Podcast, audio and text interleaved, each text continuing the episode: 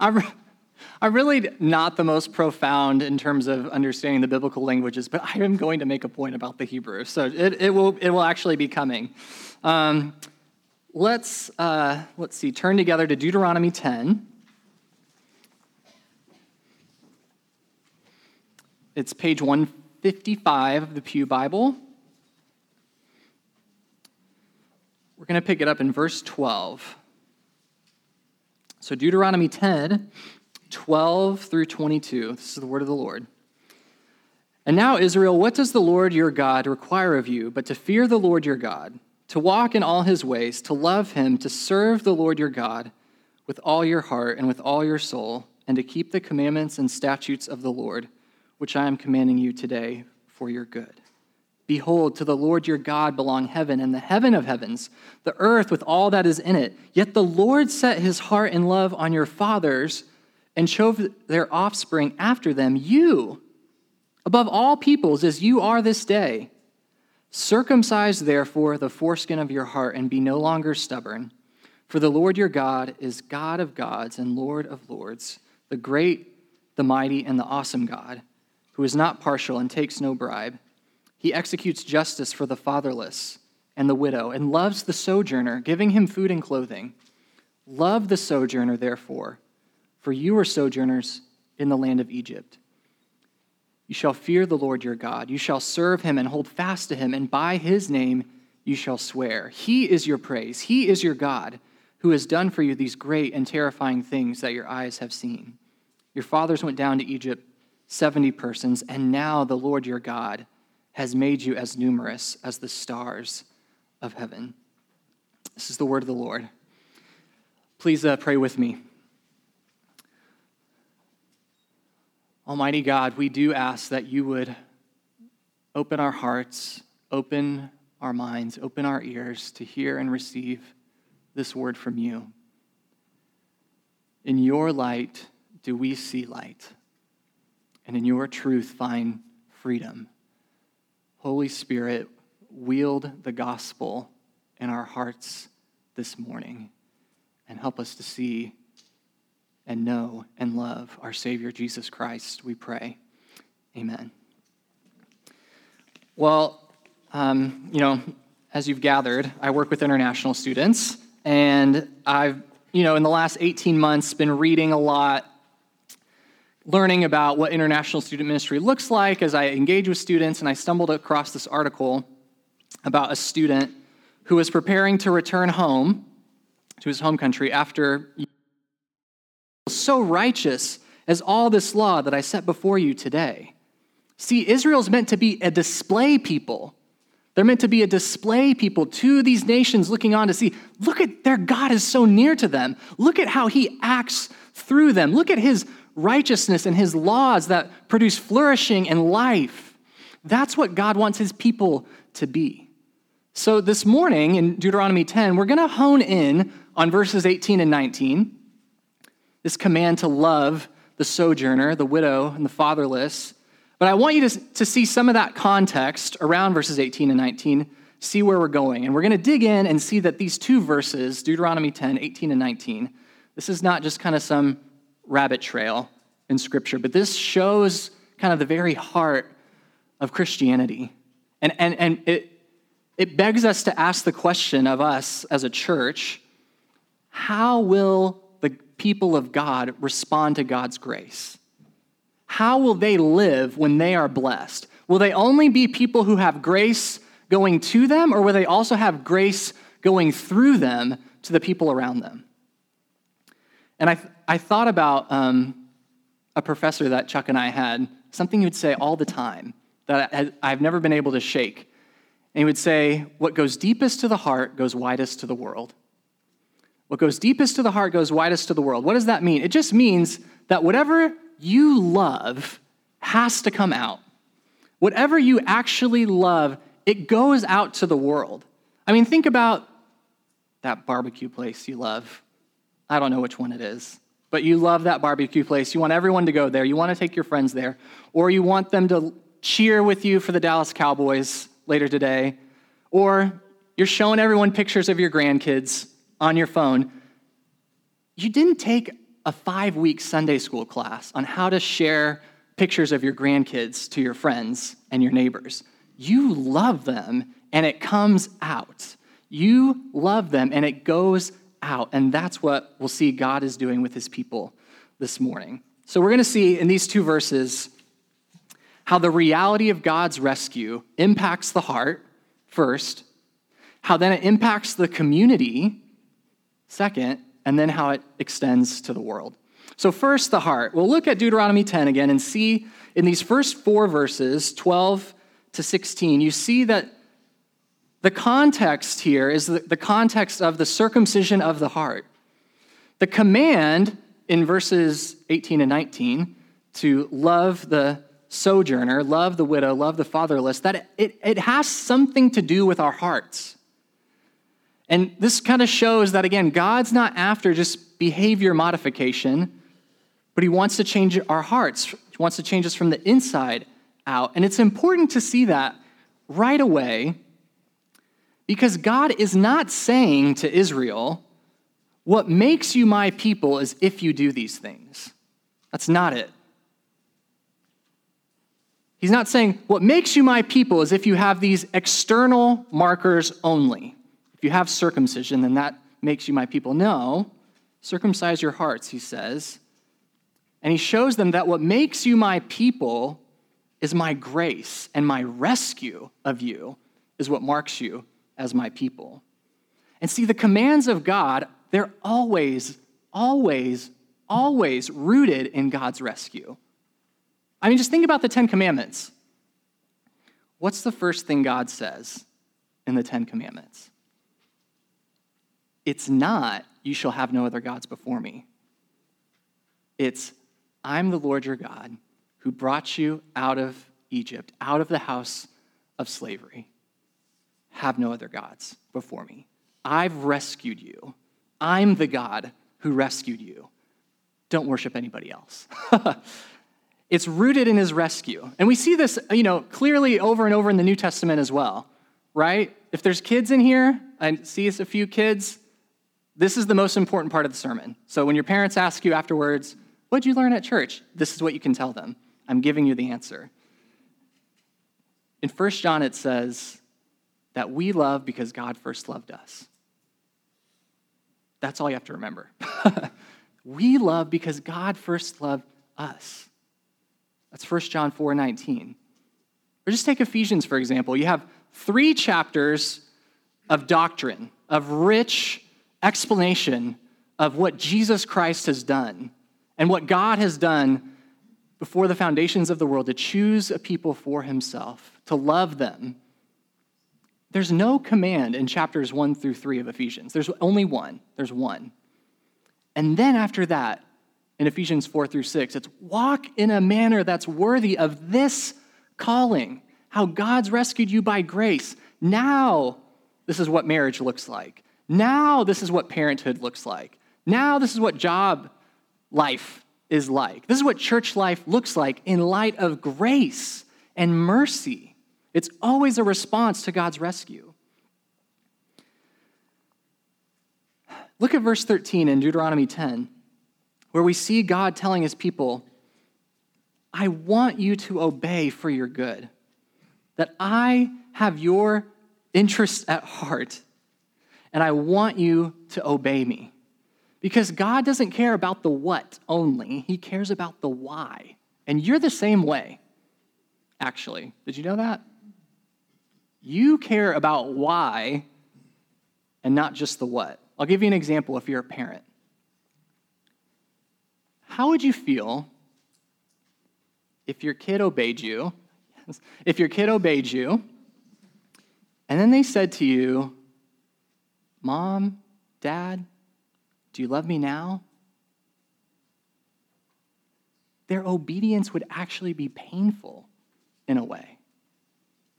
What would you say? You'd say, No, I, I love you.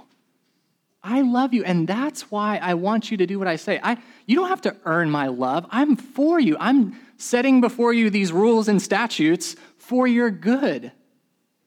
I have your good in mind. And so we don't want to just think or say, or just take what God's doing here. He's not just saying, do these things because I said so. He could. I could, as a dad, I could say, kids, do this because I said so. That's fair. I have the authority to do that. But it's also because I love you. I encourage you, if you're in the midst of parenthood, to think about that, even how you talk with your kids. I want you to do this, yes, because I said so, but also because I love you. And that's what we see how God's character is in Deuteronomy 10. And I know some of this is, might be hard because you might be thinking, well, my dad wasn't like that. Or maybe he wasn't even around. Maybe you don't know experientially what it's like to have a father who, who does love like this. Maybe growing up, your parents' love actually was conditional. I read this novel uh, earlier this year where a mother is talking to her daughter who's about six years old, and the daughter says something kind of rude, pretty snide, but the, she regrets it right away um, and wishes she could take it back. But the mom, the mom, what the mom says to her, to her daughter, she says, Do you know what happens when you hurt people? When you hurt people, they begin to love you a little less. That's what careless words do. They make people love you a little less. And the rest of this girl's life, she lives believing every time I disappoint my mom, she loves me a little less. Every time I, I mess up, my mom loves me a little less. But that's not true of God. God keeps his promises. God's love is steadfast love. We see that over and over again in the, in the Old Testament. This Hesed, steadfast love. That's not dependent on who we are, it's dependent on who God is and on his promises. Look at verse 15 of our passage where he says that the Lord set his heart in love on your fathers and chose their offspring after them, you above all people as you are to this day. I have set my affection on you. I have chosen you, God says. That doesn't go away. And we know this from the cross, right? We know this from Jesus. That God demonstrates his love for us when we were at our worst. That while we were still sinners, Christ died for us. And this is what, this is, again, this is the thing that has to get into your heart. This is what has to shape you on the inside. John Owen, the great Puritan, once said that the greatest sorrow and burden you can lay on the Father, the greatest unkindness you can do to him, is to not believe that he loves you. The greatest sorrow you can lay on God is to obey him and say, God, do you love me now? Father, do you love me now? No, his steadfast love is sure. And we have confidence, not in ourselves, but in this electing love, this sovereign, gracious love that I've set my heart on you and chosen you. See, because if you aren't changed then on that heart level, and you just are doing stuff, you're doing all the good Christian things, then you're not living for the glory of God according to this passage. You're not actually even obeying according to this passage because you're doing it for the wrong reasons. You could do you could love the widow, the sojourner, and the orphan. You could do all these things for them and serve them, and you could do so because you think I'm better than them.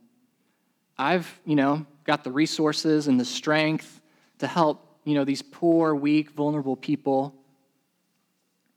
God's saying, don't do that. don't think like that.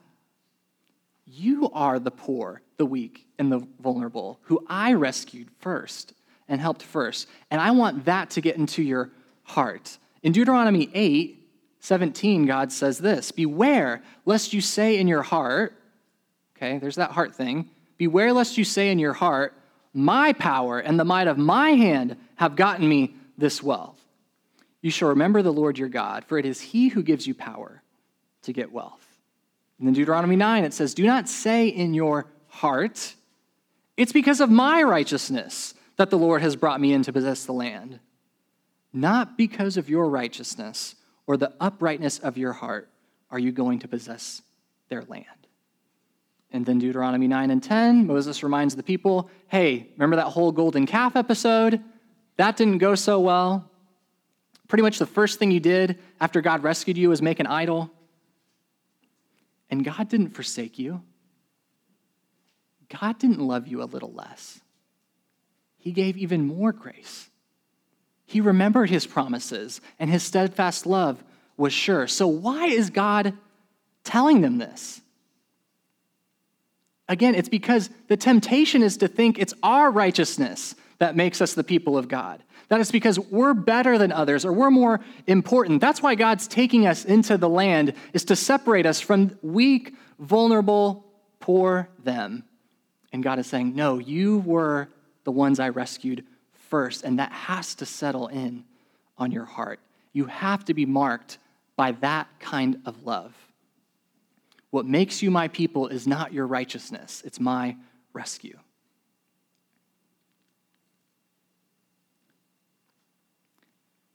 I'm going to get real practical. You know why I think a lot of us look down our nose at others? Why we look down at maybe the poor and say, well, if they would just work harder like I did, I never got a handout, or something like that. Or we think, whether it's just like the little ways we gossip, it's all the, all the things we do to push people down and push people down and put ourselves up and put ourselves up, it's because we don't actually want to deal with ourselves.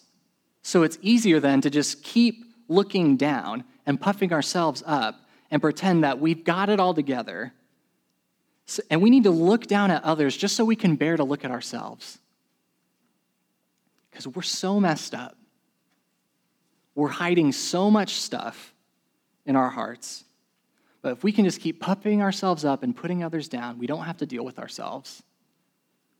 But God will not have it. We actually often don't want to admit that we need God's rescue. Even at church, even as Christians, we think the next step is to show it's about me and my righteousness that we're the ones who care about whatever the thing is about missions or about Christian education or about this awesome ministry in this part of the city or in that ministry in this part of the city. And God is saying, I don't want your obedience if I don't first have your heart. Circumcise your heart. I don't want the things you do. I want you. I want you, not your service, not your stuff first. I'm in the business of rescuing sinners. Remember what Jesus said in Mark 2? Those who are well have no need of a physician, but those who are sick, I came not to call the righteous, but sinners. But see, then God working on our own hearts, that's not enough. Because what's happening in Deuteronomy 10 is he's not just addressing a bunch of individuals, he's addressing the people. He's addressing this, this people before they go in to the land. He wants the reality of his rescue to impact us together on this kind of communal level, this corporate level. Because again, it's not just, okay, I've been impacted in this deep way, so I'll go serve at the soup kitchen, and then you go help David at RUFI, at UTD, and then you go help at this ministry, and I'll help here. All those things are good. I welcome you to come help at, at UTD. But again, God is wanting to change the community. Because it's if you do that, if all you do is kind of this individual ministry, then you don't have to ever change what you do together. I wish we had, I call it a Y ESV, a y'all English Standard Version because then you could see some of the dynamics at play. Because in our verses uh, 18 and 19, the word you is actually in the plural. It should be y'all. So it's saying, y'all love the sojourner, therefore, for y'all were sojourners in the land of Egypt. God is wanting the entire community to engage in caring for the vulnerable, for the orphan, the widow, and the fatherless. He wants the vulnerable to be incorporated into the community. Not just one person goes and helps them, he wants the community to welcome them in. And you see that God's wanting the, the dynamics of the community to change. And you read things in Leviticus, like Leviticus 23, where it says, When you reap the harvest of your land, you shall not reap your field right up to its edge, nor shall you gather the gleanings after your harvest. You shall leave them for the poor and for the sojourner. I am the Lord your God. See, God's saying, I want the economics of this community to be different and to change in light of my rescue and my commands. Leave olives, leave grapes, leave grain on the edge for the disadvantaged and the poor to come have a share of. He wants the way they have their wallets work to change together. Or listen to Leviticus 19 when he says, When a stranger sojourns with you in your land, you shall not do him wrong. You shall treat the stranger who sojourns with you as the native among you, and you shall love him as yourself. For you were strangers in the land of Egypt. I am the Lord your God. If we just think, well, this is just some people's job in our church to go do these kinds of things, then you, I don't think you have to feel the grittiness of this. You don't have to change anything, and you can stay comfortable. But if this is something for us to do together, then as one commentator said, the church, church can't be just a casual hobby. It will be costly. And again, this ties into what God's doing on our hearts. Because if the church has among itself the poor, the widow, the orphan, the sojourner, then it cuts against that mentality that we have to have it all together and that everybody has to be okay. Because if the brokenness of the world is not just out there, but it's in here, it changes us. And I know many of you know experientially what this is like to know someone or to be a widow, or to know what it's like to be fatherless. Or think about like a refugee. Like all those three kinds of people all are starting off with a sad story.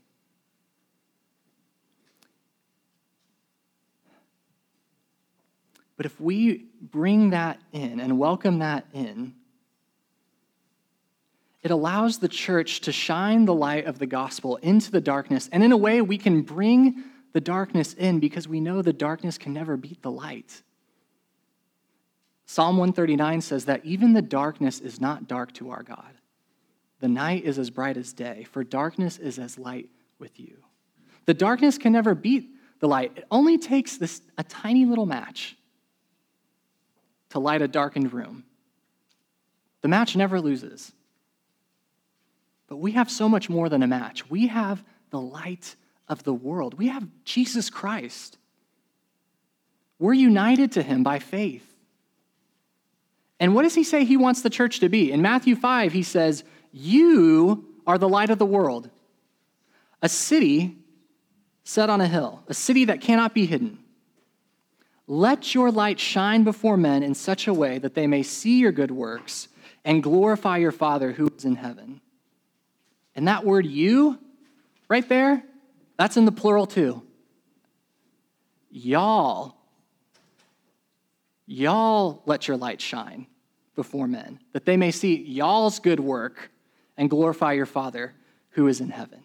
That y'all do this together and let that light shine so, how do you do this? How do you then, together as a community, do this? Well, let me share a story, gives kind of an example of what this, what this looks like or what this could mean.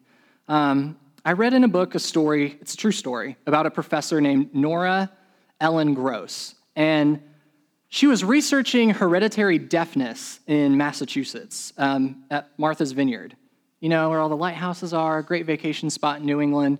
Um, in the 1600s, there were people coming from, this certain spot of England to Martha's Vineyard. And they had a high rate of hereditary deafness. So they came, they settled on Mar- Martha's Vineyard, and by the 19th century, about one out of every 25 people were deaf on the island or on Martha's Vineyard. Um, and in some spots, it was a higher rate than that. And what you would expect to happen, if you think about how society works, how most communities work, is you would think they would make the handicapped adapt to the life of the non handicapped. But that's not what happened at Martha's Vineyard. So, Nora Groce, in doing her research, she was interviewing an older resident about all this, um, about she asked, you know, what do the hearing people think of the deaf people? And he says, well, we don't think anything of them. They're just like everybody else. She's like, okay, I, I know that, but I mean, surely it was, it's hard to communicate. Surely it's difficult when people are having to read lips or write things down. He said, no, no, you see, everyone here speaks sign language. And she thought, okay, maybe every, all the family members can speak sign language for these people. He said, no, no, no, no, no. Everyone here speaks sign language. And she found out it was true that everyone in town, everyone in Martha's Vineyard, learned how to speak sign language so that those who were would have otherwise been on the outside could fully be brought in and participate in the life of the community. And what happened is by the people disadvantaging themselves for the sake of those on the outside, their lives were changed that everyone who learned sign language, you know, like the kids would be playing with each other behind the teacher's back and playing games. That when they would be um, working together on a field, they could look through a telescope and sign to each other while they did work. When they were out fishing and the storm picked up and they couldn't hear each other, they could still sign to each other working on the boat. That when people got sick or they got elderly and they had trouble communicating, they could still sign to each other. And the people, by disadvantaging themselves, their lives and their community was changed for the better. It was for their good. And see, that's what God is wanting his church to do. That's what he's wanting to do to, to welcome in those on the outside and change together for the sake of those who are on the outside. God's saying, when you do that, you are walking in step with me that that's what I'm like, that that's what I do. And so I want my people to be shaped together to welcome in those who are on the outside, those who are vulnerable. So we see how God's rescue, his redemption, it changes us on a heart level. And then it changes us together and it extends, right? It goes to the world. That's what he wants. Now, why, why would you think that from Deuteronomy 10? How could we conclude that this is supposed to extend even further than just the community? Well, first, in verses 18 and 19, when it talks about the sojourner, that's a dead giveaway. That God doesn't want this just to be about the nation of Israel, about this people, but He wants, again, to bring in people who are not a part of the nation. These strangers, these aliens, it could be translated as foreigner or immigrant. God commanding Israel welcome in the foreigner, again, is reminding the people of what we read in Deuteronomy 4 that this isn't some compound I'm taking you to to just seclude yourselves from everybody else, but bring them in, these people who aren't like you. And you also see in Deuteronomy 10 these, these references to God's promise to Abraham, right? So if you look at verse 15, it kind of reminds us this. I know we read this verse, but look at it again. The Lord set his heart and love on your fathers and chose their offspring after them, you above all people. Then look at verse 22. It says, Your fathers went down to Egypt, 70 persons, and now the Lord your God has made you as numerous as the stars of heaven. See, God is, is, is saying here, yes, I want you to remember my rescue, but also remember my promise. Remember my covenant. Remember God's covenant with Abraham. Remember his call of Abraham. Remember, he said, Look, Abraham, at the stars. So shall your offspring be. And then we see, oh, this is happening now. Israel is as numerous as the stars in the sky. It's God's promises are coming to fruition. But something is still yet to come. What we mentioned earlier, that you would be a blessing to all the nations of the earth. That that's where I'm taking you to remember my promise that I'm wanting you to become a blessing to all the peoples of the earth. And then how does Israel do? They fail. They fail. Right? You read Joshua, you read Judges, you're like, oh, this is not going well. They don't obey God. Even in the end of Deuteronomy, God predicts this, tells them this. And then you see throughout Israel's history this roller coaster, this, these ups and downs of following God and turning away, ignoring God, rejecting Him, and then coming back. You see, for example, in the prophets, how instead of loving the sojourner, remembering that they were sojourners, they start to oppress the sojourner. And this weird thing happens where Israel starts to look more like Egypt than the rescued people of God. That they start to, in a way, act like Pharaoh. And they're, they're failing. Uh, I'll give you just one example in Ezekiel 22. And this is all over the prophets, but in Ezekiel 22, it says, The sojourner suffers extortion in your midst. The fatherless and the widow are wronged in you. And so God takes them into exile. He takes his people into exile, and they long for another exodus, a new exodus. And then it comes, but not the way they thought it would. Jesus Christ comes to deliver his people out of bondage, out of slavery, and release them from a greater Pharaoh, from sin, whose wages are death.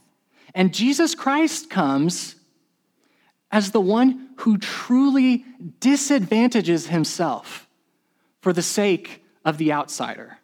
He becomes vulnerable himself for the vulnerable by going to a cross, becoming poor, becoming afflicted, to die and to take our place. He is condemned for our failure. This Jesus who loved the widow, who loved the orphan, who loved the sojourner, who ate and drank with sinners, who had all the power in the universe as God. Yet he left his home of heaven and he became a sojourner.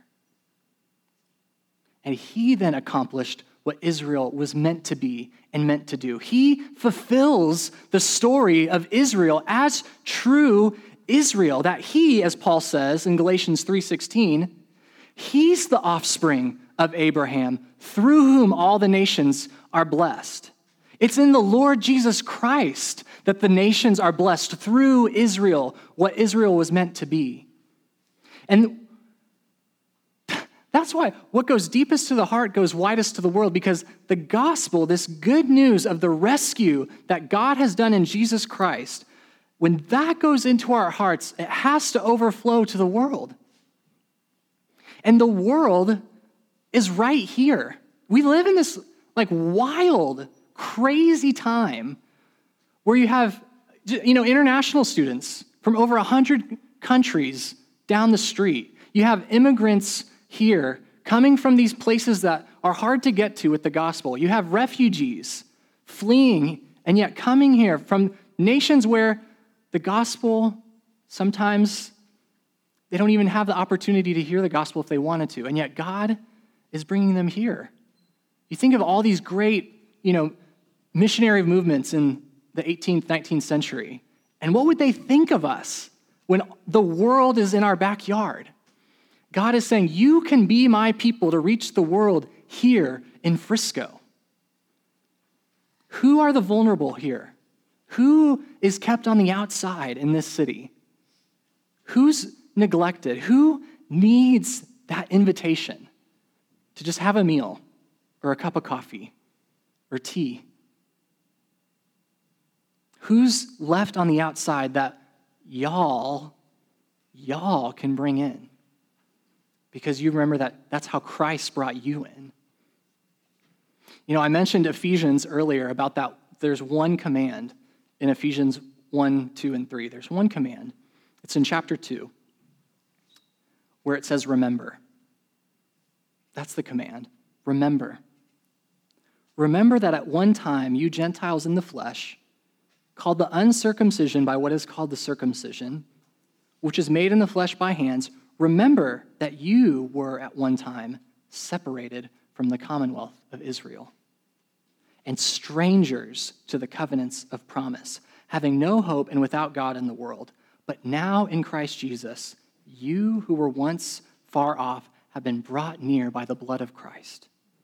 So then, you are no longer strangers and aliens, but you are fellow citizens with the saints and members of the household of God. See, Christian, Jesus Christ has welcomed you in, that you were a stranger, and at the cost of his own blood, welcomed you into God's family. And then, week after week, he invites you here. Can you believe it? He invites you to his table because he set his heart and his affection on you and says, Come and eat with me. Let's pray together. Oh God, please, by the power of your Spirit, work in us to be a welcoming people the way you have welcomed us. Help us, Lord, to remember that we were on the outside. Without hope, without any even desire for you, and yet you broke through. You shed your light on us. You spoke into our heart, let there be light. And now we have light to see the glory of Jesus Christ. So, Lord, I pray that you would draw us even closer to yourself this morning. Let your word continue to have an effect on us even tomorrow morning, even on Monday. And help this church, Lord, Christ Community Church in Frisco, to be your people, to be your display people to the world that's here. We ask in Christ's name. Amen.